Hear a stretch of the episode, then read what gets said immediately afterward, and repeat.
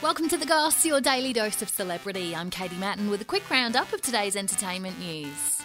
It's Tuesday, the 26th of July, 2022. The Goss. The goss. The goss. The goss. The goss. The Goss.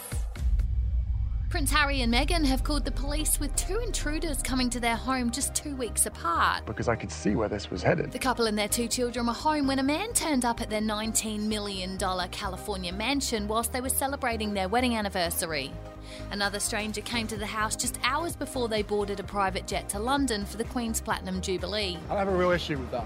Harry has taken legal action against the UK government for not providing the couple taxpayer funded security, with them employing two private bodyguards that used to work with President Obama and Michael Jackson. We cannot move forward together unless we address this imbalance as one. When Harry and Meghan stepped down as senior royals in 2020 and decided to move to the US, they stopped receiving royal protection. Harry's asked a court for a review of the decision with a date for the hearing not yet set.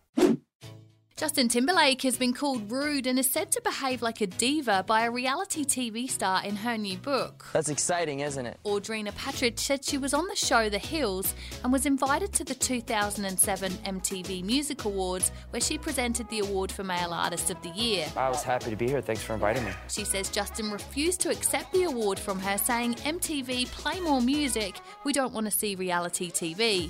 It's not the first time the singer has been accused of diva behaviour after staff at the NYC club said he was impolite and made unreasonable demands. That was pretty amazing. They say he complained his champagne was flat three times and ordered staff to open a new bottle, then saying he wasn't content with the third glass but would drink it anyway because he was sick of dealing with the waitress.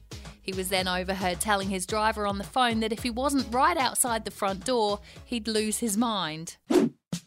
The Red Hot Chili Peppers have revealed they'll be releasing a new double album called Return of the Dream Canteen.